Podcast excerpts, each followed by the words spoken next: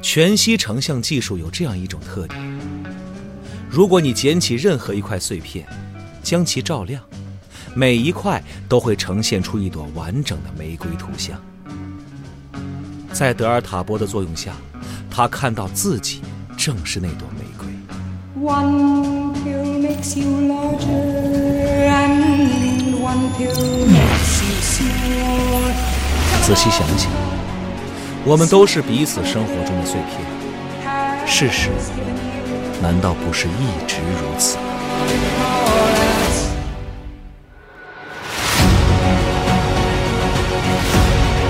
当今世界科幻第一人，赛博朋克之父，包揽最高科幻奖得主威廉吉布森，唯一短篇杰作选《全息玫瑰碎片》中文有声书现已上线。北京时代华文书局二厂、积禾网联合出品，郝祥海、常荣山、叶知秋、严嬷嬷演播。十个火花迸溅的灵感碎片，一段熠熠生辉的赛博朋克光谱，超越时代的想象力，独树一帜的科幻美学。全息玫瑰碎片有声书，积禾网及积禾 App 独家上线中。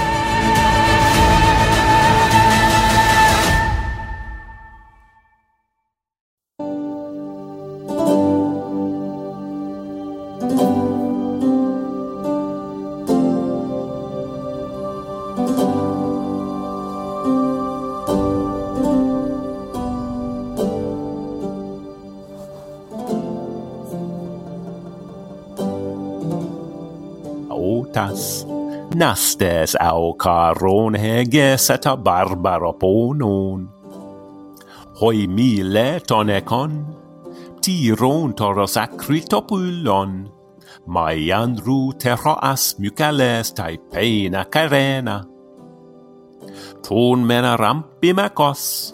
cae nastes hege sastein, nastes ampimacoste, nomionas agla atecna, hoscae cruson econ, polemondien e utecure, nepios ude te hoito beperces lugronolethron. Al edame hypocersipodoce os aiacidao, en potamo cruson dacileuse comisse da ipron, sarpedon derken lucion cae glaucos amymon. Te lotenec lucies, xantu apodine entos,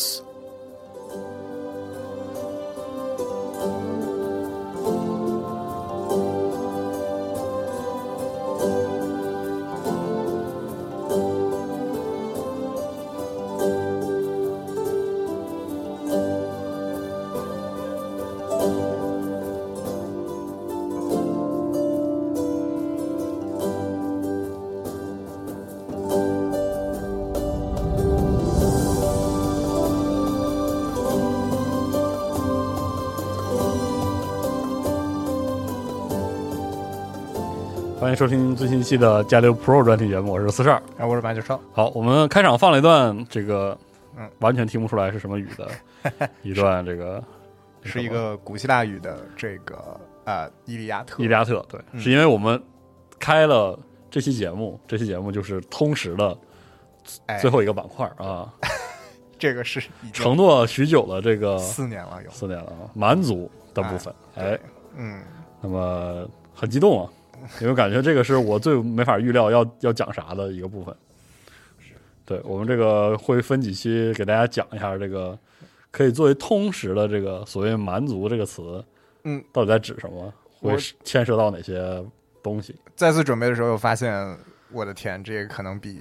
帝国、王国什么的准备起来更加更加复杂，因为蛮族这个它并不是那么一个啊、呃铁板一块儿的这么嗯，一个，就是它它其实是个很泛泛的概念，是，而且它是个相对概念，我觉得。对它，它对它是一个相对概念，首先，其次它，它可以是一个人类学的概念，它可以是个历史学的概念，嗯它也可以是个政治学的概就念。不同范畴，其实它指的东西还不太一样。对，所以你找一个切入点还挺难的。是对，但我勉勉强强找到了一个我觉得还算比较合适的一个好嗯切入点。对，那我们就从哪说起了？啊、就首先还是得讲一下刚才为什么要选这么一段啊？这个是《伊利亚特》第二卷的最后的那个部分。嗯嗯，中文的大意是这个样子的。呃，我用的是人民文学出版社的这个版本啊。纳斯特斯率领讲外国话的卡里亚人，他们占有米勒托斯树叶茂密的弗提瑞斯山，湍急的迈安德罗斯河，米卡勒的陡峭山峰。这些人由安菲马克斯和纳特呃和纳斯特斯率领。纳斯特斯和安菲马克斯是诺米昂的光荣儿子，他们参加战斗，一身惊世，宛如少女。真愚蠢，没有使他免遭悲剧的、呃悲惨的毁灭。他在埃阿科斯的孙子手下死在河里，英勇的阿基琉斯抢走了他的黄金。塞尔佩东和无暇的格劳克斯，格劳克斯带来吕吕西亚人，自遥远的吕西亚和多泉流的克山托斯河旁。这个就是第二呃第二卷最后，它其实这一卷主要叫点将啊，就是哦，就是说手下有哪些人？对这边儿这群人，特别是卡里亚人这群人，他们其实是站在特洛伊这边儿的。然后呢，他们为什么我要选这一段呢？这跟我们主题有什么关系呢？就感觉特洛伊的这个时代非常的遥远，是的嗯好像跟这个这个蛮蛮族族啊、什么的，，好像没什么关系，是就感觉就是一群，就是一堆一堆这个爱琴海周边的一群城邦在那儿打来打小闹去嗯对，也好像没有什么特别的东西，嗯也没有我们印象中的满族东西。但是这边重要重要是，大家如果回头去听开场的这个啊、这个希希腊希腊文的这个，你会听到有一个词儿叫呃巴巴拉呃巴巴拉多斯，就是哦 b a b l o s 那个年代啊，在公元前五世纪之前，在我们所谓的希腊的古希腊的这个古典时期之前，嗯这个词儿它没有那么一个指涉的意思，它没有一个说是蛮族的意思，哦，它这个时候它只它只有这个一个意思。那个古希腊语它对应的叫就叫 barbaros， barbaros 它是一个词儿的反义词，那个词儿就是 polites。这个 polites 是什么呢？是公民，哦，对，就是公民的反面，公民的反面就是你不是在我们这个这个王制之下的，哦对就吧？外邦人，对外邦人哦这种感觉。那在更早的时候，也就是在荷马史诗这个年代，呃，它可能就我们能够追溯到的一些考古学的一个呃追溯是，比如说迈锡尼的这个古希腊语的这个线性文字 B 嗯中间出现过，啊，它就叫 papalo。 OK， papalo，那这个源头再语言学家再往前追溯，可能就是梵文的这个，就是原始印欧语中间的叫、哦叫 Barbara， OK，对，但不是不是就是不是那个哦，对，不是现在的这个女女名儿 Barbara，、啊但但是就很巧合，就是她现在又简化成了 Barbara 之后，她其实她的语语言确实也就叫 Barbara，她其实原本的意思是口吃，哦哦就这个人说不明白话 Barbara Barbara，、哦，就是口吃。明白，你看，就是最早他没有这样的一个，就是只是外邦人的意思，甚嗯至你说卡里亚人。在这个呃《伊利亚特》的文本里边，卡里亚人他们其实讲的仍然从现代的观点来说，仍然讲的是古希腊语，嗯，只是可能在荷马或者在呃大部分希腊人这边听来，他们的语言有一些奇怪，就是比较偏，对，有点怪里怪气的哦，对，所以有另外一个版本里面把这段就是说说他们说着奇怪的话，哦，对，而就是这边外国的话，就其实他翻的有一点点太，就是有点后世的这个意思了。嗯，就是那个时代应该确他实指的就是某个城邦离我们比较远，然后那个城邦人说的话有点有点费解，哦 OK，对。啊，我们看到了他最初的意思，其实仍然是跟一个跟语言有关的嗯意思。那么所以说，在这种情况下面，当我们只是说一个讲着我们听不懂话的人，那嗯你从一个古希腊人的视角来看，那么这个埃及人啊、波斯人啊、腓尼基人啊，都可以用这个词，哎，都可以叫巴巴罗斯啊。哦那那个时候还没有这么一个明显的一个高低级啊，它只是在强调一种异质性啊，它只是强调一种阿只兹，是不，同，对，只是不同。跟我们现在用起“蛮族”这个词那嗯个感觉是不一样的。对你现在感觉它是有个贬义的是的这个意思，但那个时候好像在古希腊早期的时候没有这么强，只是一个就是希腊人，就是当然 h e l e n 这这这些希腊人的这样的一个啊、嗯，排除掉希腊人之后的这群人。既既然我们看它字面意思，其实就是我只要我听不懂你的话，你就就是可这以个叫啊巴巴罗斯。那么，所以其实古希腊语内部其实也是有分化，就像我们刚才说的这些卡利亚人啊，然后有各种嗯非常难懂的口音和方言，嗯啊，然后呢，我们也看到了，其实呃，《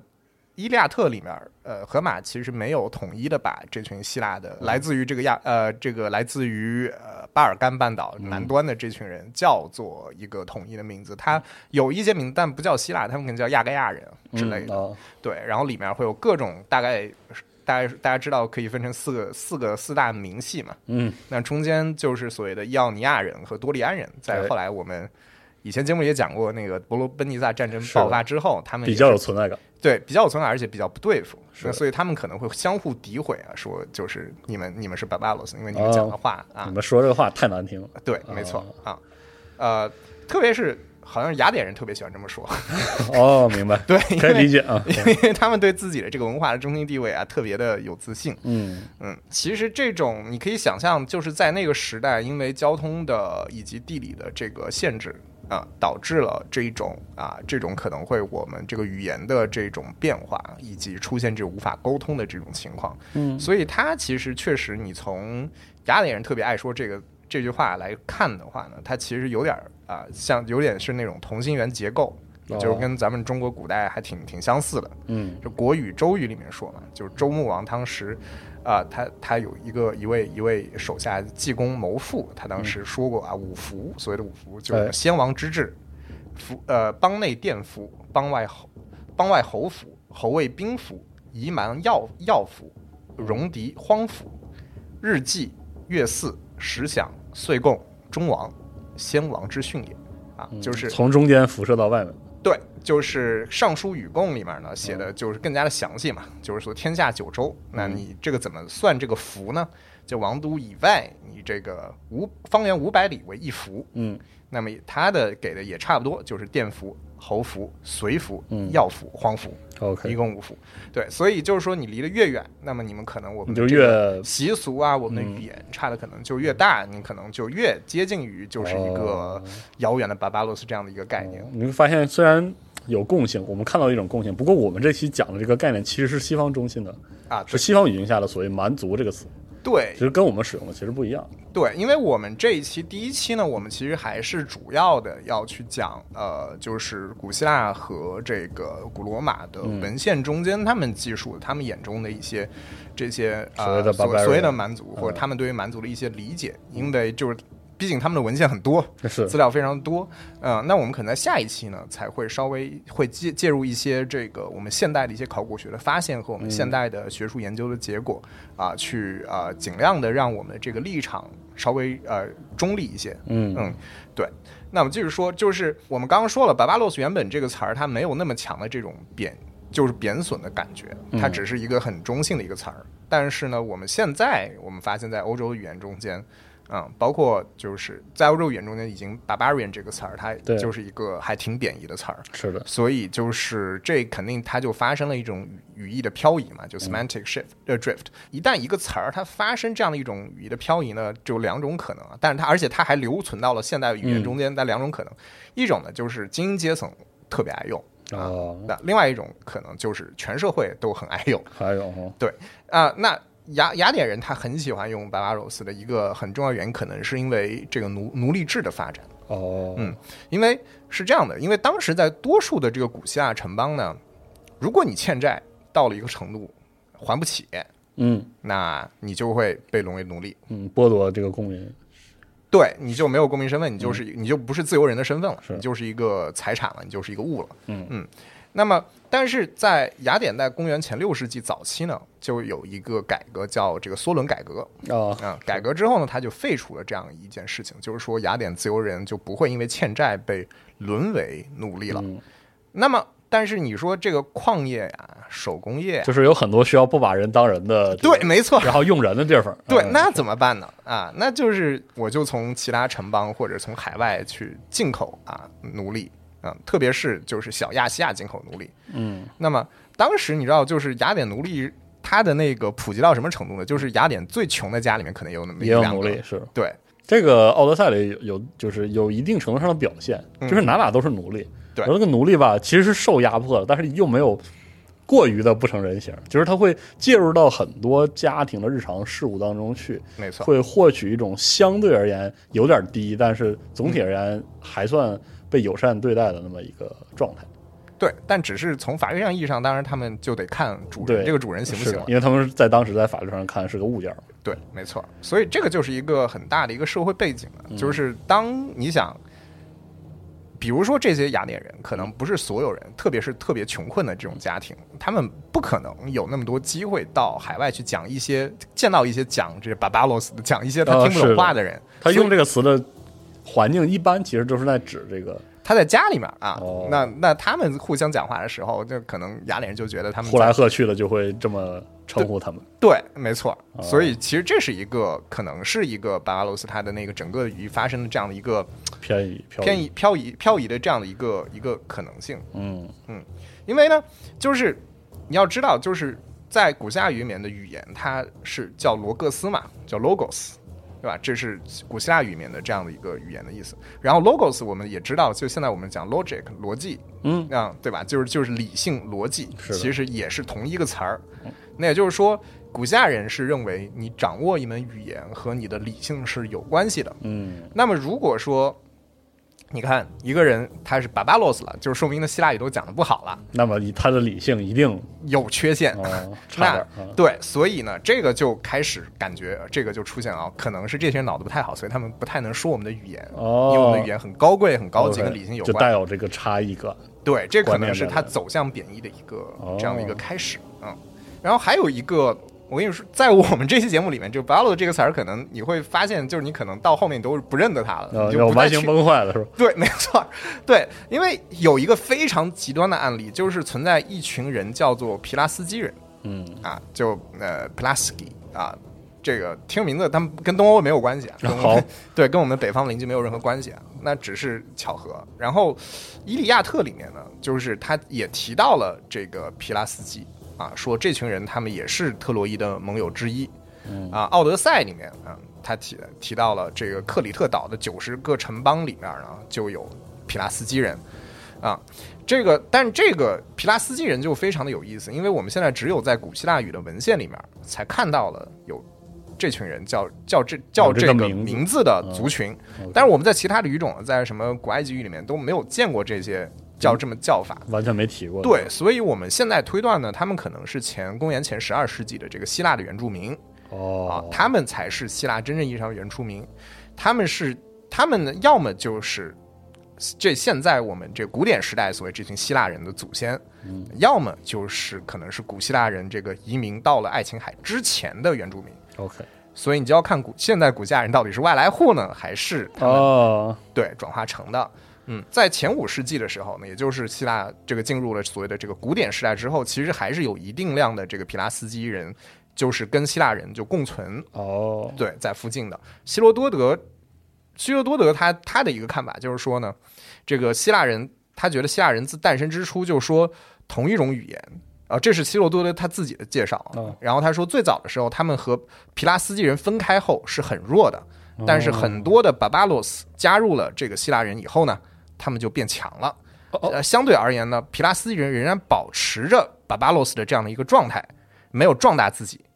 所以你看，就是在希罗多德这里面，他一方面来说呢，他没有否认皮拉斯基人是希腊的原住民嗯这样的一个态度，甚至他在他的这个这个，你可以从他里面推断说，甚至可能是他们曾经一起生活，甚至是就是同一个族群。嗯，但是呢，他仍然用巴巴洛斯来形容皮拉斯基人。哦，对，就这个就是，所以你看，这个在希罗多德这个时代，他也是仍然是一个比较早的一个巴巴洛斯的这样用力，但是嗯就在这个是强调不同。对，他仍然在强调不同，但是这个东西还没有，甚至都没有外国人的意思，他可能都是本就是土不人，同的人他只是不同而已， ，OK，哦没错啊、而且这个希罗多德他又提到啊，他说他并不清楚最早皮拉斯基人说的是什么语言，但是他推测之前呢，呃，有很多这些和多利安人、雅典人比邻而居的这些皮拉斯基人呢，现在他们移民去了叫 Criston 这个城市，还有去了赫勒斯旁，呃的这个 Plakia、Skilake 这些地方。那时时过境迁的这些部族，他都慢慢的改变了名字。他们的语言如果变化不大的话，我们至少可以推导出倒推出了他们上古时期肯定讲的跟我们是不是一个语言？哦他们不讲古希腊语，而是一种巴巴罗斯的语言。哦，嗯，很很有意思的是，现在雅典雅典人不是总是喜欢叫别人巴巴罗斯吗？那是啊但其实啊，雅典所在的这个地方叫阿提卡，是阿提卡这个地区其实原本就是皮拉斯基人的一个地方。哦，对，所以所以你看，就是希罗多德的推测呢，就是说现在的雅典人非非常有可能是以前的皮拉斯基人，只是他们接受了可能古希腊语，开始说了古希腊语，才成为了古希腊人。哦，对，所以这其实是一个，他其实他在这个这段叙事中间揭露了一个一个一个过程啊，这个就是在现代历史学里面叫做 Hellenization，就是希腊化。写得好哦啊，，对，其实所以你可以发现，就是那个时候，哪怕在古希腊人那个时代，就是首先就是巴巴罗斯跟希腊人希腊人的这个区分，它从来都不是一个血统上的一明确个，的血统区分特别不是一个血统上的东西，它真的其实还是一个文化上的一个东西。只要你的这个语言，你讲这个希腊古希腊语，哪怕你讲稍微不好一点儿，但是你讲，你那我就是觉得你有 logos 啊，哦你就有脑子啊， OK 你就是一个文明人，对你就不是巴巴罗斯，对。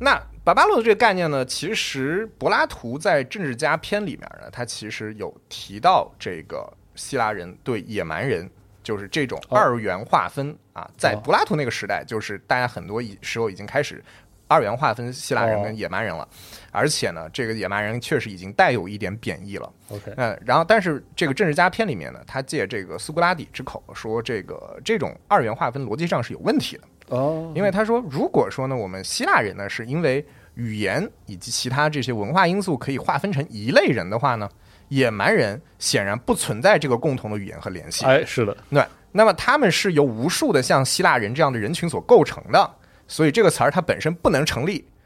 就是这种这种划分方法，就是我和非我这种划分方法是一个非常粗暴的一个在逻辑上非常可笑的一种划分。哦说的很有道理，没错，嗯，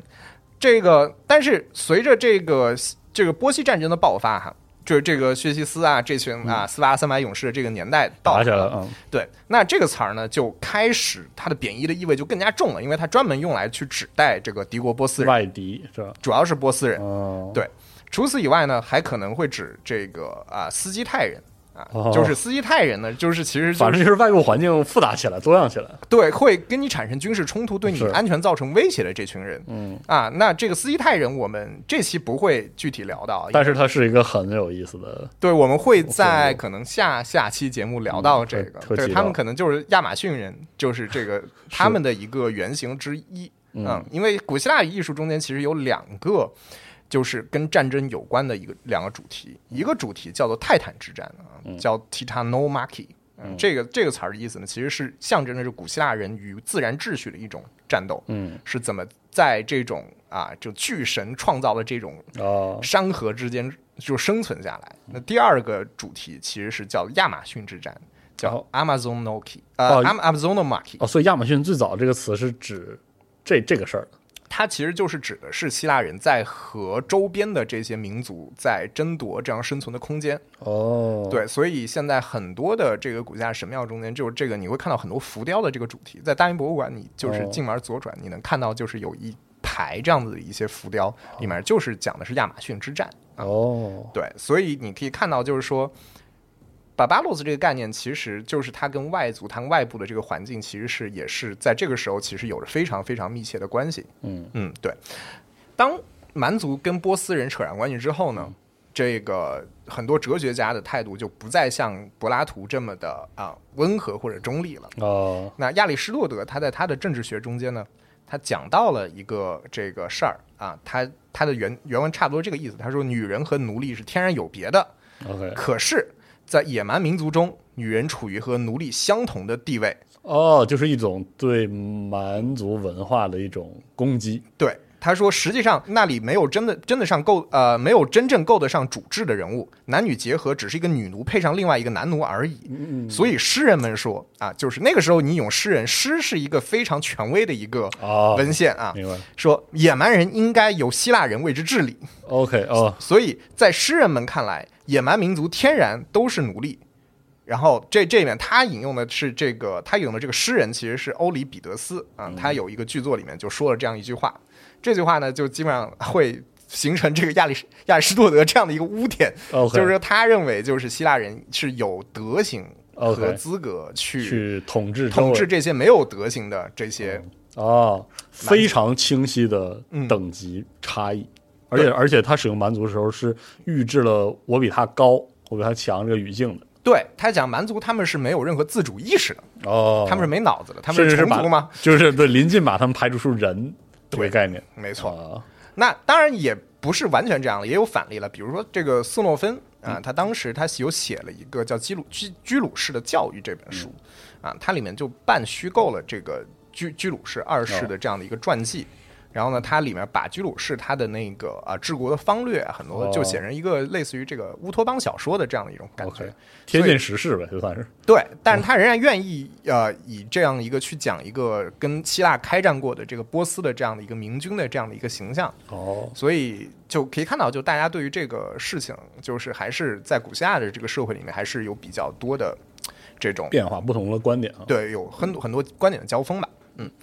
这个但但是呢，这个事事情又随着亚历山大大帝啊，他哦这个东征西讨啊，然后整个的希腊人的活动范围就大大的扩扩展到一直哎到了亚洲，一直到了印度。是的，啊，这个时候呢，这个概念就开始泛化了。这文明和对野蛮的这样的一个概念，其实还是全面的确立起来了。嗯，OK，那么古希腊的这个事情，我们其实也不用多谈，因为这不是我们讲要讲的重点。嗯那么我们只是讲到这古希腊他们的一个好学生、嗯，继承者继承者罗马人啊，来嗯劲了，突然对他们就继承了这样的一个概念哈，就是所以他们在拉丁语里面也有一个这个源于古希腊语的这样的一个词儿啊，也就是巴巴鲁斯啊，还是这个词，还是巴巴鲁斯嗯啊，这个呃拉丁语字典啊，对于这个词儿的释义啊有两大类啊。哇，第第一个大类呢，就是指这个词儿的原意啊，原意它就是只是指啊、外国人， OK，就是还是这个意思。对。第二第二大项呢是引申义啊，指这个一个人的人格特质，嗯，就是说，比如说啊，比如说没教养、无哦，知、无理、粗鲁，这是第一项啊。哦第二项啊，野蛮、嗜血啊，哦，对，这个还还可以指那个什么，就是啊、呃在那个这个是引申义啊，就是原意指外国人的外国人中间，那其实还是可以指，有的时候可以指涉不同的外国人。哦对，那么外国人就主要指哪些呢？第一，指所有的蛮族， ，OK，对通称通称啊；第二，指特定的族群，比如说希腊人指过罗马人是蛮族。（括 OK 号罗马人自己从来不这么用。 ，OK，好，对，可以理解啊对，然后呢，或者指波斯人， ，OK，嗯或是或者是指任何一个敌对的民族，呃都可以比如说是啊，对，比如说高卢人、日耳曼人、迦太基人、西里西亚人、腓尼基人、塞浦路斯人、非洲人、布里吞人。嗯，罗马人现在呢只有一个已知的案例，用这个词儿指过希腊人。哦，好，对，就是这个，这个就是一个比较少见的一个案例了。但整体而言，罗马人是不会用这个词儿去指希腊人的。这一段我就觉得可以引用一下这个这个爱德华吉本的这个《罗马帝国衰亡史》啊，中间他有聊过，就是罗马人对于希腊文化的这样的一个态度。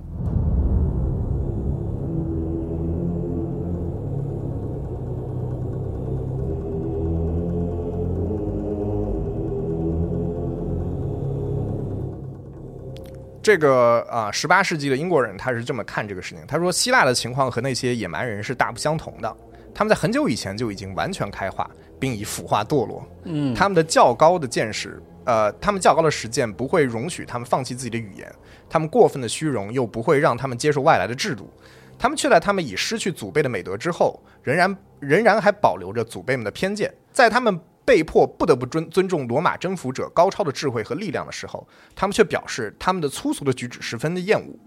希腊人的语言和情绪的影响也并不完全限制于在那一度闻名于世的国家的狭窄范围之内。他们的帝国通过逐步向外殖民和侵占，曾经覆盖了亚得里亚海直到幼发拉底的广阔地区。亚洲也布满了希腊城市。马其顿的君王们的长期的统治，向叙利叙利亚和埃及输入了一次无声的革命。在他们豪华的宫廷里，这些帝王把雅典人的高雅和东方人的奢侈结合了起来。宫廷做出了榜样，他们治下的高级官员自然也都起而效尤，只不过规模呃，只只不过规模要小得多罢了。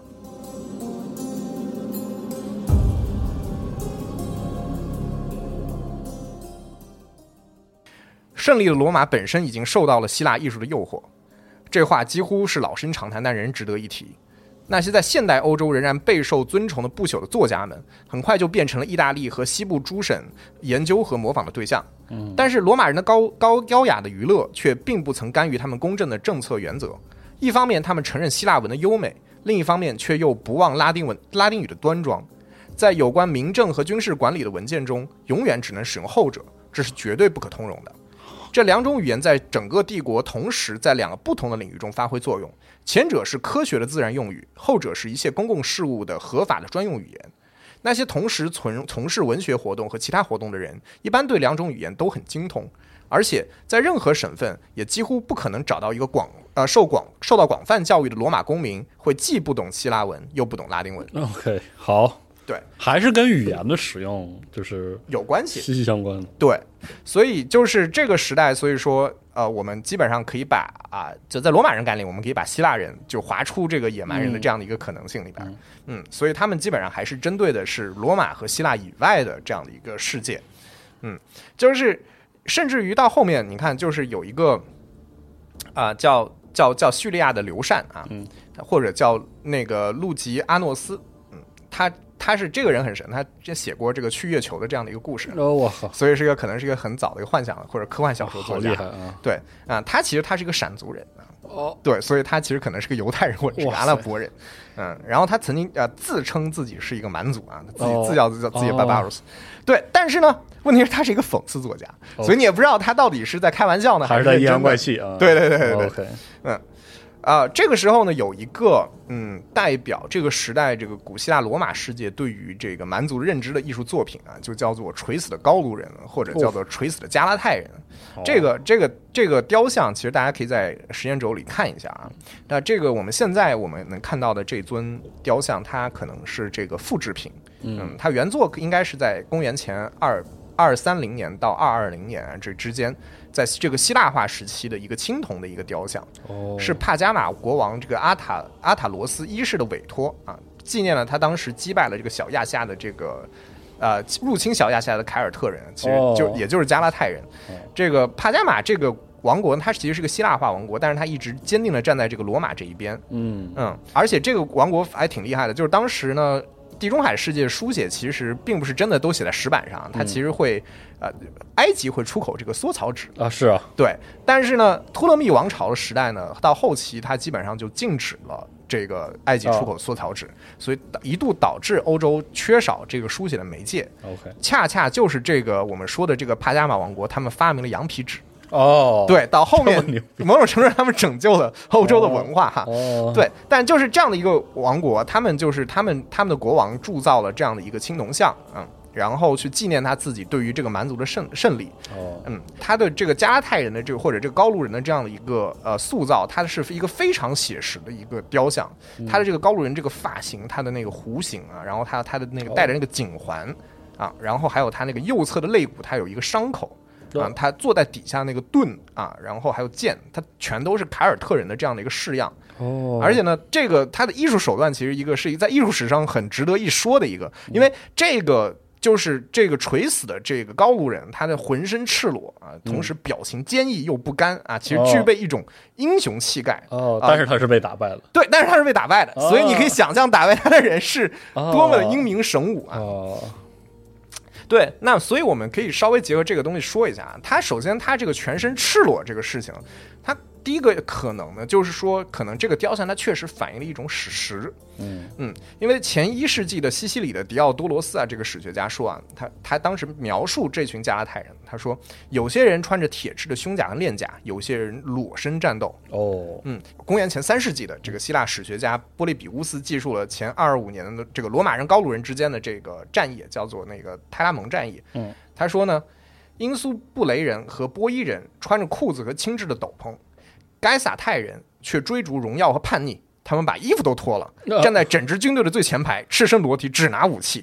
这些赤裸的战士是一道可怕的景观，因为他们全是拥呃，他们全是拥有着健壮肉体啊、这个过着茹毛饮血生活的人。哦，对，然后呢，罗罗马史学家这李维呢，记述了小亚细亚的这个凯尔特人，就是加拉泰人，他们赤身裸体，还有伤，他说伤疤就长在他们白花花的这个身体上。嗯，啊、希腊史学家哈利克斯纳苏斯的这个迪奥尼索斯说了，我们我们的敌人赤呃裸身作战，他们长长的头发、凶悍的表情、赤手空拳的手臂，能奈我何呢？这只不过是蛮族的炫耀而已。哦，好吧，嗯，对，就是这是一种可能，就是说，确实我们能找到很多的呃文献记载说他们啊、这群蛮族他们可能是赤身裸体作战的。嗯，那第二种可能呢，是一种叫做英雄式裸体，哦，或者叫悲剧式裸体啊，就是好 heroic nud- nudity 啊，这个是在古希腊人的这个英雄英雄人物中间呢也很常见嘛。你看大家想想这个，包括大卫，啊，是的，对吧？就是他为什么不能穿衣服呢？就是他要显示出他一种英雄的这样的一种气魄。哦嗯，这所以这个作品呢，其实就是我们现在说的这个垂死的高卢人和垂死加拉泰人这个作品，它后来在欧洲就名噪一时，哦因为这个雕像一直在欧洲湮灭了很长时间，直到十七世纪啊，这个在重见罗天日，这这个罗马又又开始建什么东西，挖挖挖挖了一啊个东挖西出出来了来。啊，对然后这个雕像它原本它其实是长发，你记得上面记哦记载说他们都是长发嘛？它其是实挖的时候其实 挖断了。挖到啊，好吧，对， 所以现在看到的这个就是短发。哦，好吧，嗯，那个时候，就那个时候，当时刚挖出来的时候，那个时候的人以为啊，这可能是一个罗马时代的一个决斗士啊，是一个哦异族的决斗士啊，所以呢，他这个标题一度是这个受伤的决斗士啊，十九世纪呢才重新证明了说啊，他不是决斗士，他是一个异异族族人的战士啊，哦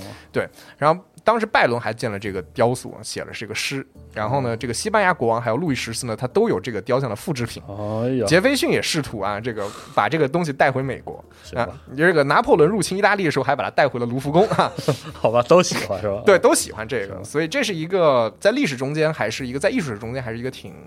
有名儿的这个，有名儿的一个作品。 OK 嗯，然后呢，我们就要讲到了这个呃，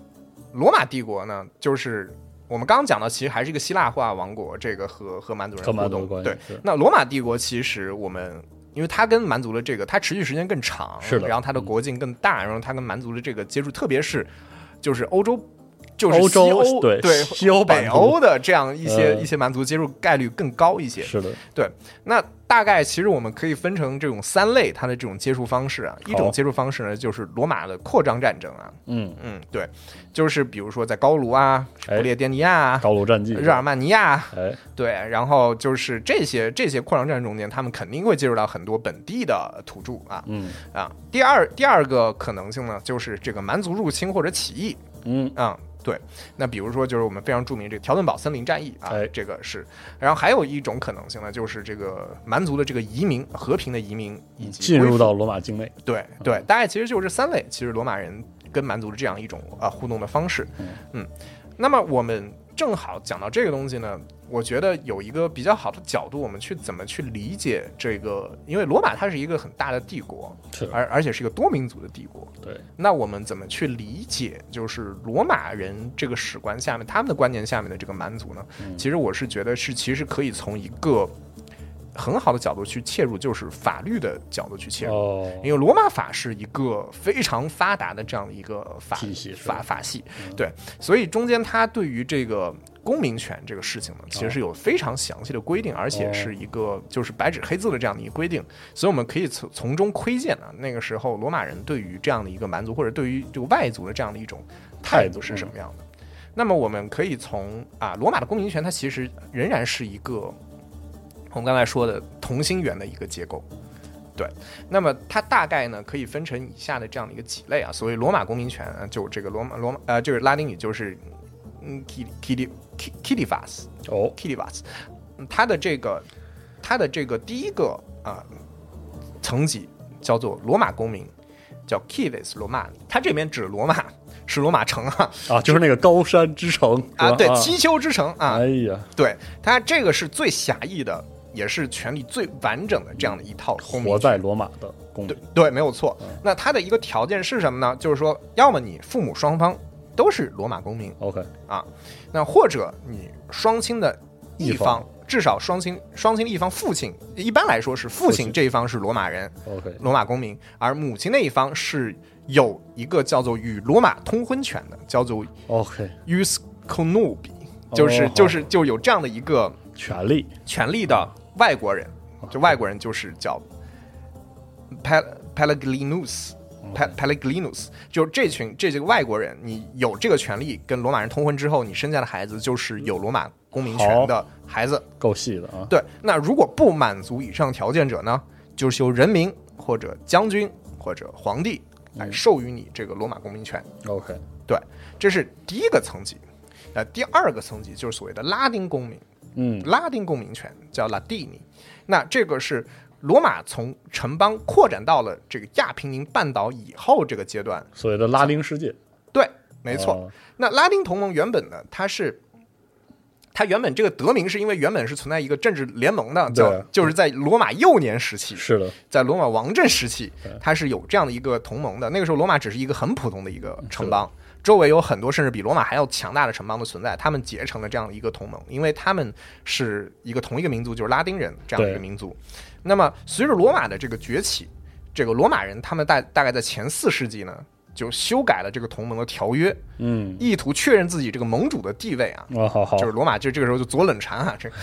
他们这个，但是结果呢，就遭到了各个这个成员的这样一个反感，反对，嗯，所以呢，就爆发了这场所谓叫拉丁战争。嗯，就罗马最后把所有人都菜了一顿之后呢，就把名正言顺的当老大，啊对，哎、没有当老大，啊他是啊直接把联盟给 拆，同盟给是拆了。是， 对，那么离当时离罗马最近的这个四个城邦直接就并入了这个共和国，嗯，然后其公民呢获得了完整的罗马公民权。哦，那没有并入这个原同盟的这样一些城邦呢，它就被作为这个自治市啊，叫 munis municipia，就是嗯自治市。啊、就现在英文中间 municipal 就是这啊样、就是这个词嗯词儿。对，罗马就在其中啊，这个确立一个啊、建立自己的一个殖民地，哦叫叫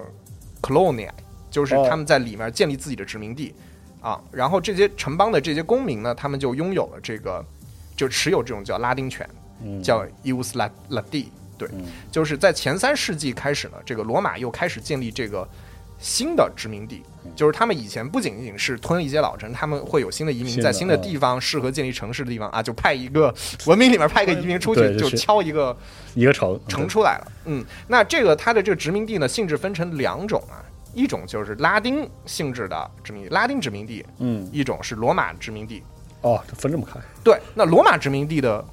公民，你自动拥有罗罗马公公民民权权，嗯但拉丁殖民地你只是拥有拉丁公民权。哦，就是沿着这个殖民地去传递的这个，对，直到前一七一年呢，才出现了第一个就是意大利地区以外的拉丁殖民地。哦，对，那在而且是在西班牙建立的拉丁公民权，它包括哪几种呢？它可能包含以下的一种或者几种。嗯第一种是什么呢？叫贸易权， ，OK，叫 E ius commerci 啊，就是说能与罗马公民啊公平交易，并且使用同种合同的权利。 OK 哦啊，契约来了。这对个，第二种就是婚姻权，我刚才说的哦这个婚配权，ius cunubi 啊。第第三呃第三种权利叫做移民权，叫 ius migrationis，就是从自治市从 moni municipia 这个到就是自治市，这个他们如果从一个自治市到一个自治市。你的移民，你移民的时候呢，你是能保留你的拉丁公民权的，哦，否则的话你就随便一出去你就没有这个没了。对、哦，对，没错啊。然后第四个呢，这个是投票权，叫 ius suffragi。这个，但是这个权利是你如果留在你原本的那个自治市，你是没有这样的权利的。哦，你出去了反而你要移民去罗马城，哦你就可以拥有投票权。哦你要正式移民去罗马城，你就可以对。然后最后一个权利叫做规划权，嗯叫 ius civitatis montan mon montande，就是哦规划为罗马公民的权利，就是你去了罗罗马城之后，你就规划罗马公民，哦，然后你就可以有了。哦对，所以你发现这个很有意思，也就是说，拉丁公民呢，他在自治市的情况下面，他是没有选举权和参政权的这嗯些所谓的只有公权力，他没有这些东西，但其他的私权是应具权。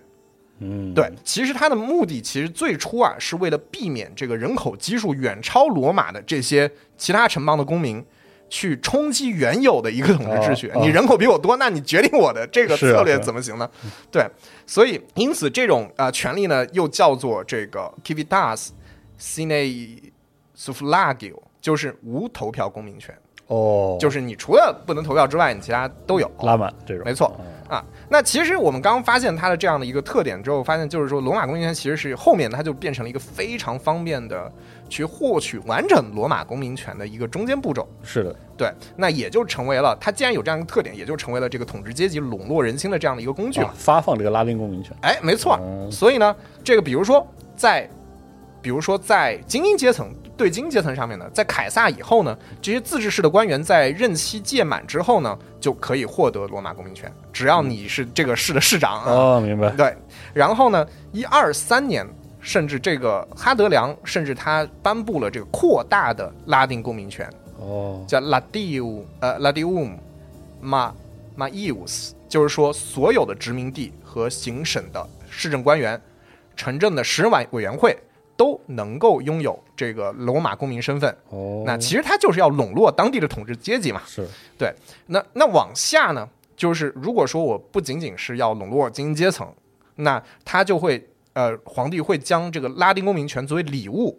赠予嗯这个皇帝他自己偏爱的个人，甚至是整个地方。哦比如说，公元七四年，这个提图斯、弗拉维乌维斯这个。韦斯帕西亚努斯啊，就就哇好韦长嗯帕乡啊，就就是现在好像这么这么叫，然后将这个拉丁公民权是给予了整个的西班牙地区。对，就是我只要喜欢你这个地方，哦你这个地方是顺民，这是皇民， 我就可以明白了对给你对。然后第三类呢，这个这一类它其实跟前面那一类它有一点点重合，甚至有点分不清楚，叫做盟国公民，嗯哦，叫做 Soki 啊，就是指就原本是指拉丁同盟以外，但是意大利半岛以内的和盟国罗马啊有条约的非拉丁国家， ，OK，那这个前四世纪呢，它的这个所有的这个条约的这个盟国啊，它扩展到了这个亚平宁半岛内的一百五十个部落或者城邦。 OK，那就是一般呢，他们就会在后来的战争中间被罗马击败。但被罗马击败之后，我就刚刚说的一部分领土呢是会被罗马吞并，去建立这个罗马或者拉丁殖民地。嗯，然后呢，在呃，但是这个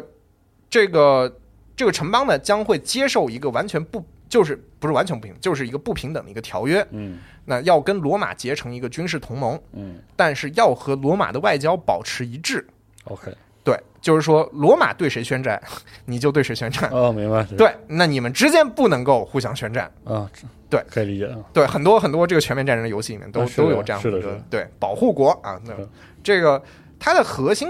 要点就是说，你每年呢，你需要给罗马提供一定数量的军队。嗯，那这些城邦呃以及他们的公民呢，就被称为 Soki，就是被称啊为这个盟国公民嗯盟国公民啊。呃那除拉丁人以外呢，其实当时整个意大利。这个这个包括了什么萨姆尼特人、希腊人、伊斯、嗯呃呃伊特鲁斯坎人，然后康帕尼亚人、高卢人、利古里亚人、萨那个梅萨比人。其实，在那个时代，就是他的那个这个半岛内的民族还是非常繁多的。是对，那这些它也就被慢慢的被这个这个被它纳入到它的一个统治范围内了。嗯，那这群人这这些城邦，他们他的法律权利和地位啊，跟这个拉丁权利的区别，我现在反正我现在看到资料不是很明确。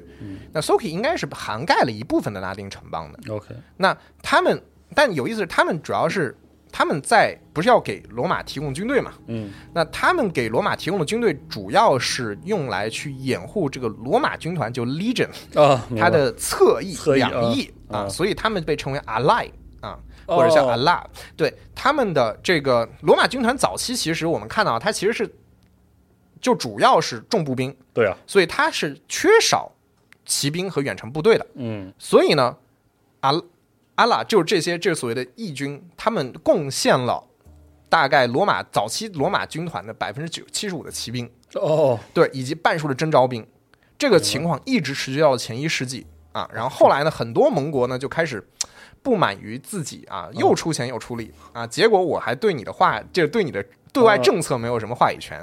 所以呢就非常的生气，所以呢在公元前九十一年开始发动叛乱，嗯，那为了应对危机，也为了避免这个未来啊、出现这种类似的情况，罗马呢就罗马城呢就通过了一系列的这个法令，比如说宣布说，你如果但但凡没有参加叛乱，或者你此刻选择投降的城邦，我将授予你罗马公民权。 好吧，行吧，让结果四年后呢，这个叛乱就结束了。啊，行呃吧，波河以南的整个意大利的半岛呢，都拥有罗马公民权。那这个此举呢，它也就促进了这个促成了这个半岛上各个民族的这个融融合合哦但是我们现在认为的这个意大利这个共和国这个国家内部的这个范围内的这个什么萨丁岛啊、哦西西里岛啊，然后现在法国的科西嘉岛啊，还有什么就是阿尔卑斯南山南路的这群山南的高卢人，呃，没有包括在里面。没有包好，OK。对，这个还要到后面的这样的一个事情。啊，这其实就是为什么那个罗马全战里，罗马帝国的这个远程，比如说投石兵什么的，对和他的那个重步兵完全是不一画风。啊，没错，他们的那哦个护甲什么都不太一样。哦，原来对如此。然后呢，这个《罗马帝国收藏史》里面，他这个这个爱德华，他这个基本是这么说的：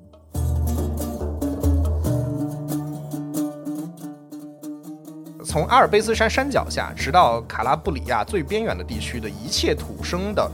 意大利人，全都是罗马的公民。他们的部分的差异已被人忘怀，他们在不知不觉中已由于语言、习俗跟社会制度的相同而联合成一个大的民族，其重要性已和一个强大的帝国不相上下。有道理，嗯，就是这个融合，对，所以这这一举呢，反正就是使意大利它都变成了一个，对吧？就是罗马和意大利变成了一个重合的这样的一个概念。嗯，嗯，对。那么我们也知道，后来这个它的这个罗马的 这个，特别是进入地质时代之后，就它的这个版图就急剧扩大。嗯，那所以以至于后面出现了这样的一个 一个新的一个公民的门类，叫做行省公民啊。哎呦，后因为后面罗马有行省，对，叫 provincialis。provincialis 对行，那首首先这个拉丁语的这个 provincia 啊这个词儿啊，就是现在我们 province 啊，嗯，这个词儿啊，其实原意是指这个啊，我们可以听帝国那期节目啊， 是的啊，原意呢是指罗马院它授予这个你，如果你你一个这个执政官，你有一个那个 imperium，、你 有这个这个这个这个执政权啊，然后呢，他我他就会把这个 provincia 啊交给你，这个就是交给你去管理，管理一个战区，嗯，这个管理一个战区。那么在意大利半岛以外呢，如果你和一个些部族交战啊，那他们的这个部族或者是他们那个城邦，就可能有时候必须要完全投降，嗯就所谓的这个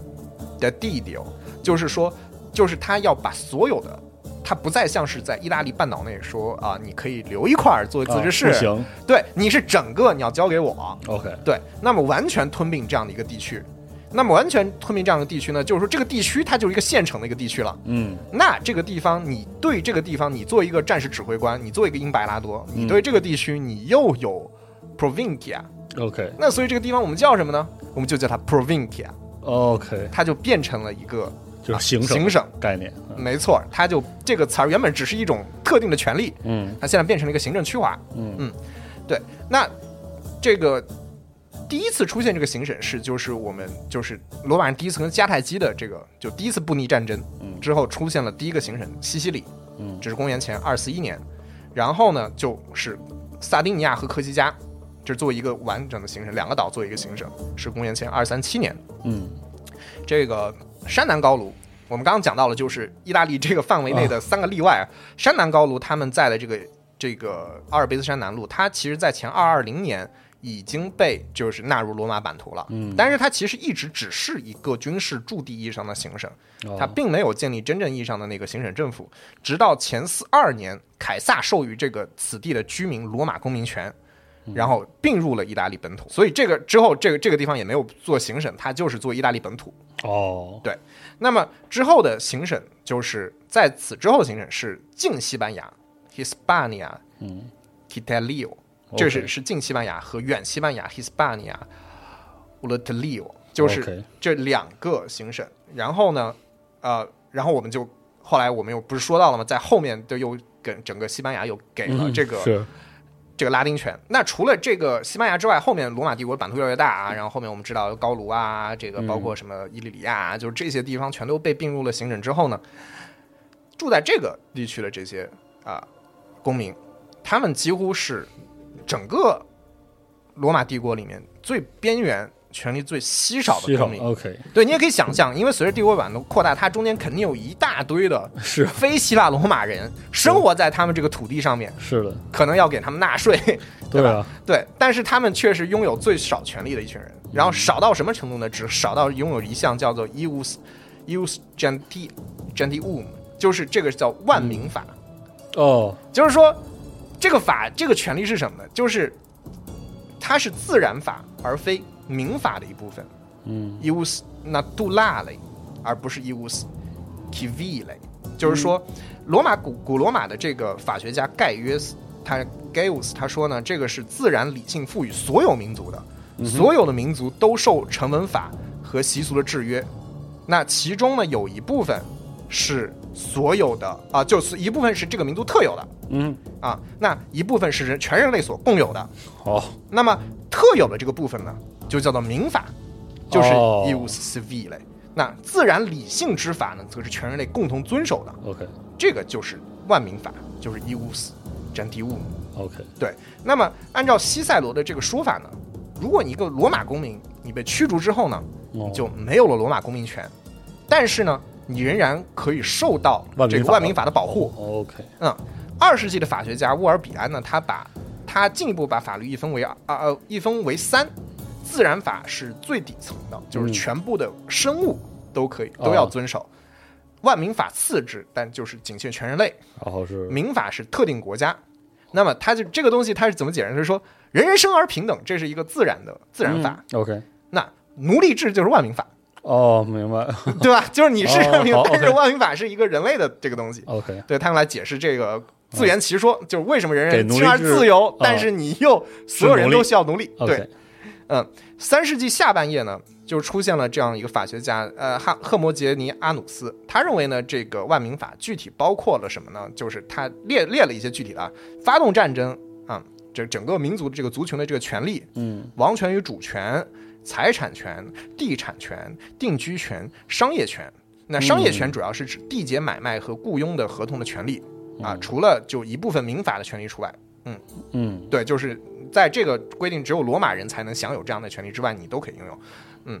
那么这个是这个情况啊，这群这些省民啊，就是所谓的这省民，他们在公元二一二年，就是有一道非常著名的一条律敕令，叫做安东尼呃努斯敕令。然后他宣布呢，所有罗马帝国境内的自由男性都拥有罗马公民权。 OK，他此举是为了增加税收和这个嗯兵源，我们这个下期会讲到啊。这个因为当时只有罗马，你只有持有罗马公民权，你才能够加入 legion。对，这个是对，那么他也希望让能够让外省人有一种主人翁意识啊，嗯你不要老觉得自己跟这个这个我们罗帝马国没的关系兴衰没有关系啊。嗯对，但结果却引发了这个外省人对于这个皇位的这个觊觎啊。是的，那么最后一个分类啊，就是我们说的，就是比外省人还没那么的，就是就可能就是外国人了，就我说的嗯 Pellegrini，就是 Pe- Pellegrini，就是说所有非罗马公民的代称。那但是呢，就是其实原本我们说了，就是只有罗马城里面的这这群人才是罗马公民，是啊所以以外，我刚才说的什么呃，这个拉丁人、拉丁公民啊，同盟国公民啊，外省公民啊，全都其实都算 Pellegrini。哦，，对，但是我们与与此同时也知道，我们看到了拉丁公民，甚至后面罗马公民权，它在不停的扩大，甚至扩大到整个帝国了之后呢，那 Pellegrini 他最后就真正意义上就真的只是外国人，就非罗马公民、非罗马帝国子民了。是这样的，对，在他那个时候才变成了真正意义上的这样的一个蛮族。哦，对，所以这个样的话，蛮族概念的那个那个参照物算是正式的固定下来，没错，这个外国人的这个概念呢，它其实是和这个外籍军团的这个概念是有关系的，叫 auxilia 啊、这个概念是密切相关的。什么叫 auxilia 呢？就是说最早的时候啊，罗马军队里面，我刚刚说了，只有你拥有罗马公民权的人，你才能够加入罗马军团，才能加入 legion。那你没有罗马公民权，那我我也不能够说 OK，你就你就不用参军了，是啊，对吧？那你还是要给我们打仗的。是的，那么你对吧？你就要加入 Auxilia。嗯，对，因为那个时候我们说，就是那个时候，虽然我不是之前说了嘛，除了 Legion 之外，其实是有阿拉，对啊就是有这个义军。但是义军，你你想，我说我说义军，它主要是这个拉丁同盟的是啊这些，或者意大利半岛内的同盟给他提供了这样的一群军队。但是我不是说了吗？前面说到了，在一个时间内，罗马革命权扩展到整个意大利半岛，那也就导致了，那可能这些原本要出义军的这群人可以直接加入军团了，是的，那义军就没有了。对，义军就没有了。呃，好吧，那所以在这个时代之后呢，就是公元前二世纪之后呢，就是这些其他意大利以外的这些外省人以及外国人，你就可以加入奥克西利亚。嗯，那么公元一世纪的时候，元年以后前后这段时间，普雷格利尼就是这个一手，其实主要就是外省人，主要是外省人和就是在罗马境内的一些外国人，他们占了帝国人口的九成。就是没错，所以所以就是在共和国时期呢，就是罗马它就非常依赖于这个非公民，嗯，特别是骑兵部队。那么在朱朱利亚朱利亚克劳迪乌斯王朝啊，就是公元前二七，嗯，到公元后六八年，也就是这个乌大维奥古斯都时代之后呢，这个奥克斯利亚它正式从征召兵变成了常备军。哦，对，就是说以前你要平时嗯，该干啥种田干啥去。嗯对，，然后你战时的时候你得来服兵役，那么这个时候你就专门养你了，国家有这就是个职业哦军人从府兵军、府兵制变成这个募兵制了。 ，OK，变成职业化军人了。对那么，在他们这个时候，他们就有了制式的装备和服役系统。嗯，那到了王朝末期的时候啊，就是到了差不多公元七七零年左右的时候呢，奥克西利亚和 Legion 它的这个训练方式差不多，因此他们战力都已经差不差多不了。多了。OK，没错，啊，我们只是说他，而且我们严格限制说他要用非希腊罗马人嗯在军里面、军队里面给他打杂或者给他冲锋陷阵，嗯这已经不是头一回了，他以前用过很多次。嗯，当时呢，就是说，当然很早最早他很早意大利这个时候呢，大家都没什么马，啊，都没什么马匹，那所以这个骑兵也不是很重要了。但是一旦呢，他当时开始跟这个阿尔卑斯山以南的嗯这群高卢人，打起来的时以候及后来迦太基人打仗的时候、啊，就非常的吃亏，是因为第二次布匿战争时期呢，汉尼拔他当时就依靠这个西班牙和高卢的重骑兵，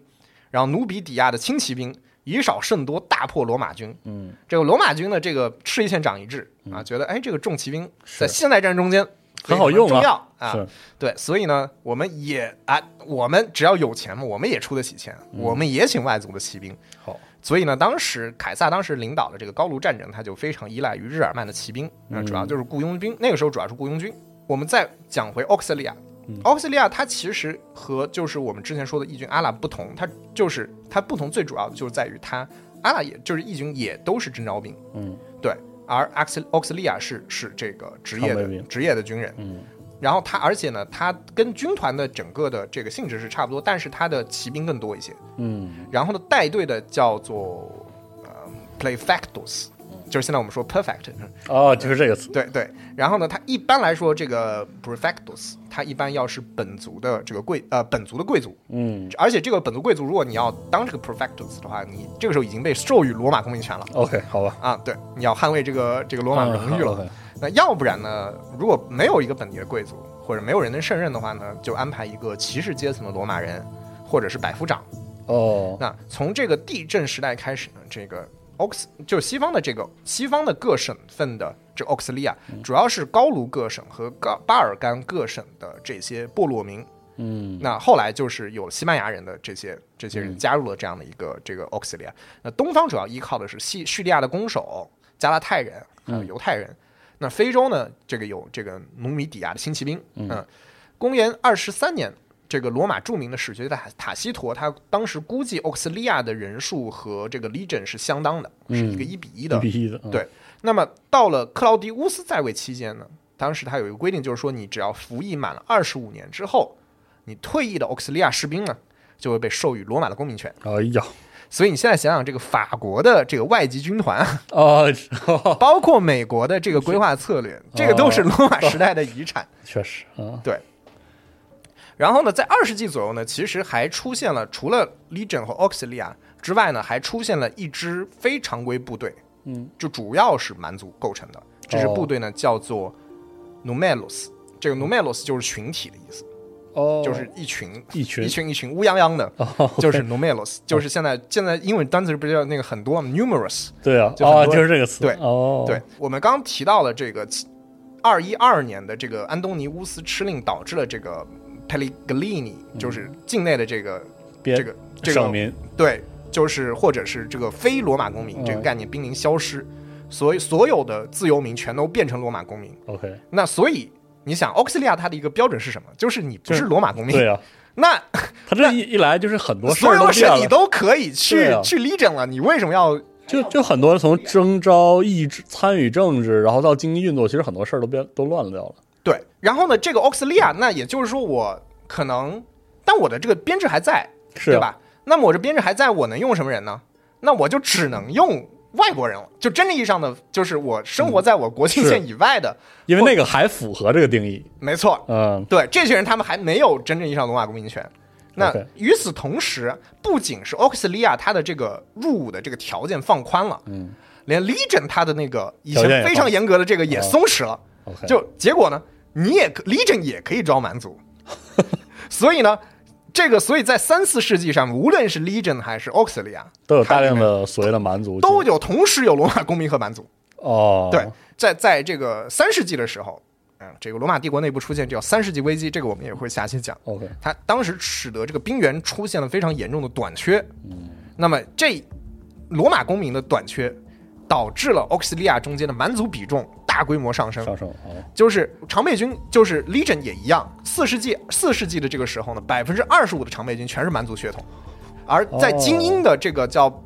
呃 Palatini 嗯这个部队里面的部，就部队里面大概有三分之一到一半都是蛮族。哇塞，然后就既然精英部队的蛮族比例还比还会更普高通部队更高，所以你哦看这个罗马人真的已经不行了，是吧我哦，所以其实我们在读一些历史书描述这个所谓的这个罗马帝国的覆灭，会提到嗯罗马帝国的军队会逐渐蛮族化。它其实当时那些描述都比较简单，可能对很多人都以为是以雇佣军加雇佣军对雇佣军的依依赖变化，其实不是，不是其实它是个内内因部 啊，它是个内部的这个公民权迭代导致它，它是一种很自然的吸纳越来越多的境外民。对，甚至很多军团的名字都已经以这个蛮族哦的 这个部落名为名去命名他的军团名字了。哦，它其实就是那些历史书简单的那种描述，也不能完全算错。它确实增加了对蛮族军队的依赖，嗯但是这种依赖方式实际上是它公民权迭代和它的行政划分的那种变化导致的。对，没错，哦，对。但罗马这个特点呢，其实这个爱德华·吉本他是这么评述的，他说，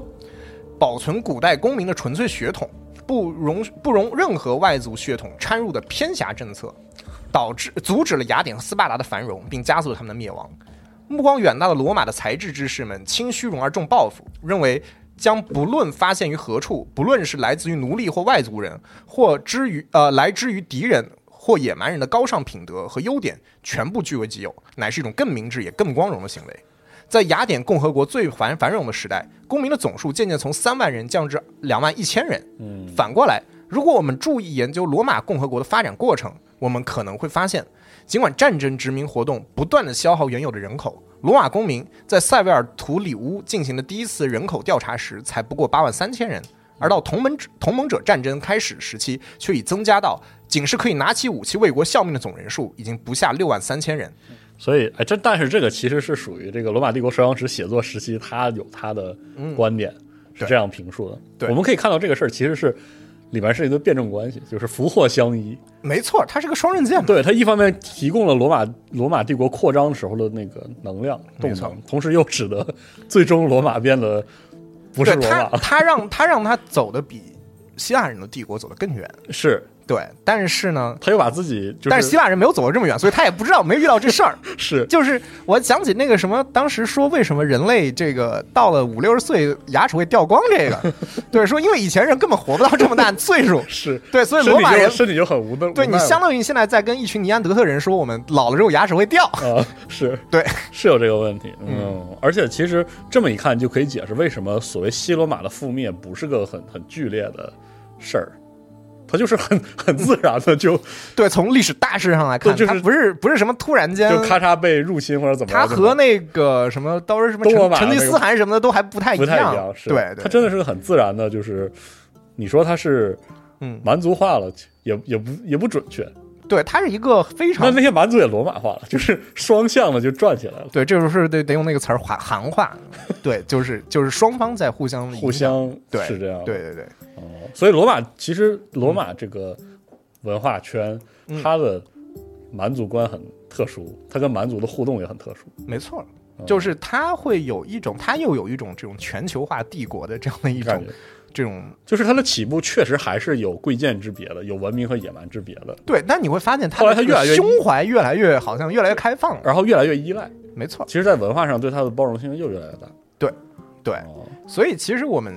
今天这期节目，其实我们真的主要是在讲的是这个，首先是希腊人词源对这上的个变化嗯这个词源这个概念啊是怎么回事儿，然后在后面我们再讲到了罗马这个法治和他们公民权的这样的一个变化，因为罗马这个帝国的历史，它其实确实和这蛮族的这个存在存亡是交这互这个个这个休戚相关的，是的，对，而且我突然就意识到，就是“蛮族”这个词，在我们用中文使用的时候，指代的东西确实和后来 barbarian 确实嗯会不一样，因为有这个历史的关系。没错，他们是一种互相交融、互相影响，可能在政治上有妥协，嗯政治上有拉拢，对然后有有有相近的这种是靠近的这种过程。没错，而我们作为一个可能是守土的，嗯，农耕民族，对，当我们用“蛮”这个字、“蛮人”这个词的时候，我们指的可能不完全是，嗯，barbarian 指的那个东西，对，没错，嗯，对，所以我们这期其实主要还是从一个呃，你可以说内部视角或者一个蛮族的外部视角去去讲这些希腊人或者罗马人呃和罗马人对于这个蛮族的这一系列的这样一些看法，以及他们在整个整个的这样的一个帝国扩张过程中间和蛮族这种互动。嗯，然后以及对他们这种观念的一些小的变化，对。然后呢，我们在下一期我们会具体再聊一下啊、呃我们所说的呃，就罗马人口中的这蛮族主要是有哪些人，就是他们会面对的国境线外的人到底对有哪些？他们有怎样的习俗，哎他们有怎样的这样一种社会形态、宗教、嗯啊。然后呢，他们跟罗马的之间在后面啊，就是我们现在只是讲了一个概况，嗯在罗马帝国的整个的一个覆亡的过程中间，他们到底是扮演了怎样的一个角色？角色哦，对，我没想到这期节目居然是个经罗节目， 没错，如此有趣啊，如此有 趣。下期我们就会讲到更细节的部分。没错。嗯，好，那这是通识的蛮族的第一期，嗯我们下期再见，拜拜。拜拜。